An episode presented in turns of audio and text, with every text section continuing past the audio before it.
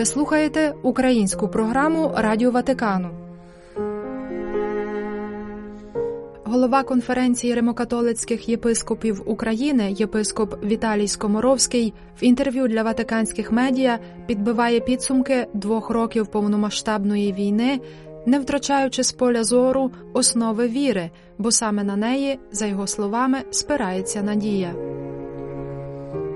Ваше Преосвященство, чи могли би ви на прикладі Римокатолицької церкви в Україні сказати, яка найбільша зміна відбулася у церкві за час повномасштабного вторгнення, і як змінилося сприйняття її служіння з боку українського суспільства? Загально кажучи, е, це змінилося в позитивну сторону.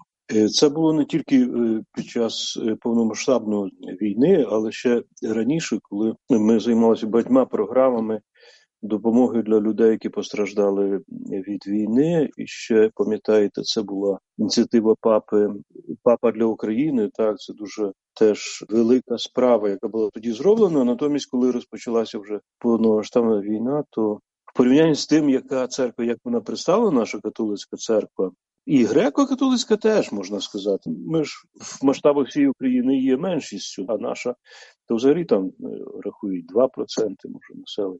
І те, що е, можна сказати, не ми самі зробили, бо це через нас католицька церква зробила, е, через нашу церкву, то це величезні масштаби. Одні з найбільших в Україні, якщо говорити про різні церкви. Так ну, і в цьому виражається власне католицькість чи вселенськість нашої церкви, що наша церква є по всьому світі, і тому е, ми маємо теж такі можливості. Це теж показало Помштам що церква завжди є з народом, є для народу є народом, так можна сказати. Потім це що дуже вразило, що е, в нас теж багато, скажімо так, в різних дієцезіях це по-різному є, але багато все-таки є е, священників, монахів, сестер, які не є громадянами України. Так? Здебільшого це громадяни Польщі, але є теж і Словакії з інших держав. І що цікаво, що наприклад, в моїй дієцезі, я можу за свою дієцезу казати, ніхто не покинув. Там були певні зміни, наприклад, е, де монаші ордени, але всі залишилися на місці. Це показало теж і відвагу, і віру, вірність цих священників, правда, що вони не залишили людей, залишилися з ними. І в міру можливості теж е, вони оказували свою допомогу, працювали над цим. Що стосується духовного виміру, то напевно набагато більше є покаяних практик, молитов завжди ми молимося про мир, про наших воїнів. На жаль, трагічними є теж поховання, які теж і в нас є, і в кожної церкви, напевно. Ну і багато речей, які ми просто не помічаємо, як це все змінилося, тому що ми в цьому живемо. Правда, От, наприклад, я питаю свого племінника, чи ти сьогодні був в університеті? Е, він каже: ні, бо була повітряна тривога. А це для нас якби така повсякденність. Зараз, коли ми розмовляємо з вами, є повітряна тривога. Так, десь там ракета летить. Тобто є багато речей, які змінили наше життя, але ми вже довго в цьому живемо і тому, може, не помічаємо цих змін. Владико, чи доводилося вам у розмові з вірними в Україні чи під час ваших поїздок за кордон чути запитання про те, скільки ще триватиме війна і коли вона закінчиться? Я не пам'ятаю, щоб наші ну вірні, може в розмовах там знаєте, але дуже рідко, дуже рідко, бо це зрозуміло, що ми не маємо відповіді на це питання. А іноземці так вони звертаються. Ми би самі хотіли, як і всі люди, напевно, є доброю волею, щоб ця війна якнайскоріше закінчилася. Але, на жаль, вона триває. Ми не знаємо, скільки як довго вона буде тривати. Я думаю, що тут потрібна наша спільна молитва, щоб війна як не закінчилася і настав мир. Не знаємо, які там е, плани проведення щодо цього. Тому така така відповідь. Бог знає, Бог знає, коли вона має закінчитися. Бачите, це теж правда, що е, за цих два роки стільки прогнозів було і фахівців, не фахівців, які вважалися фахівцями, якимись там да, аналітиками і так далі. Ну вони не справджуються, тому що життя трошки є інше. Хтось може сказати, що вона буде тривати там 10 років, вона завтра закінчиться. Це теж можливо. Хтось скаже, що вона та ще там півроку, але вона буде тривати довше чи коротше. Не знаємо. Це передбачити дуже трудно. Скажіть, будь ласка, якими тепер є основні гуманітарні проекти, які Римокатолицька церква здійснює в Україні на даний момент? І чи ви маєте достатньо ресурсів для цього?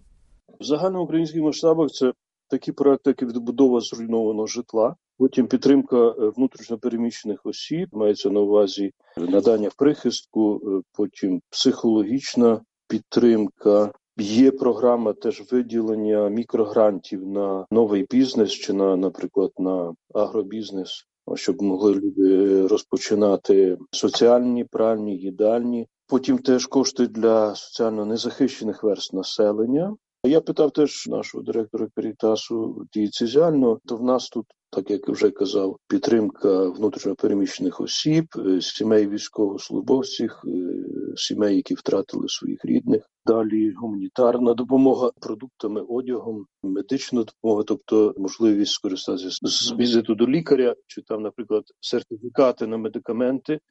І Каріситас видає також є теж сертифікати на продукти. Дається сертифікат людині, яка має документи, наприклад, внутрішньо переміщеної особи. Вона може піти до маркету і там на цю суму купити продуктів. Про ресурси ну, президент Карітасу мені сказав, що ресурсів недостатньо, тому що ці програми є дорогі і тривалі. І більш того, що ці програми якби тривають, виникають нові надзвичайні ситуації, де треба реагувати негайно. Правда, так що, якщо би хтось хотів би допомогти, тоді найкраще було би зайти, наприклад, на сайт Caritas Spes, подивитися на, на діяльність. Нашої католицької організації, і е, тоді е, можна було включитися якусь конкретну програму і допомогти е, ну, конкретним людям. Минає другий рік війни. Яким є основне послання вашого єпископату вірним в Україні на цей другий рік повномасштабної війни, коли вже поширюється відчуття втоми, виснаження і іноді роздратування? В нас почуття втоми не знаю, мені здається, що в нас вже було до війни воно, тому що тоді, пам'ятаєте, півроку, принаймні вже гаряче так очікували, що це буде завтра, чи післязавтра, чи не буде там ці навчання військові були і так далі. І це вже дуже втомливо, вже не кажучи про коли е, повномасштабна війна розпочалася. І це мені здається, це природно, правда. Бо такі стресові ситуації, перебування в ситуації, коли завжди є загроза для життя, вона втомлює людей і. Нам хочеться, щоб це найскоріше закінчилося. Але так як і взагалі в житті, ось е, те, що святіший отець говорив в своєму посланні на Великий Піст, що ми йдемо через пустелю, йдемо до нового життя. Ідея в тому, що страждання теж нас провадять до якогось певного оновлення, до чогось кращого. Це є пасхальне послання взагалі церкви всіх часів, правда, християнства. Що проблеми, які ми переживаємо, вони просто їх треба пережити гідно, тому що е, Бог через свій хрест веде до Воскресіння. І ця надія вона пливе з віри, що є Бог, який нас любить, який нас провадить. Так, і це є наша християнська надія. Тому що якщо ми дивимося на якісь передбачення людські і так далі, ну трудно, трудно. Але християнство нам не несе цю надію, і це е, наше послання, воно є завжди в кожному часі, і в часі, особливо в часі війни. Ви слухали українську програму Радіо Ватикану. Слава Ісусу Христу! Лавдетур Єсус Крістус!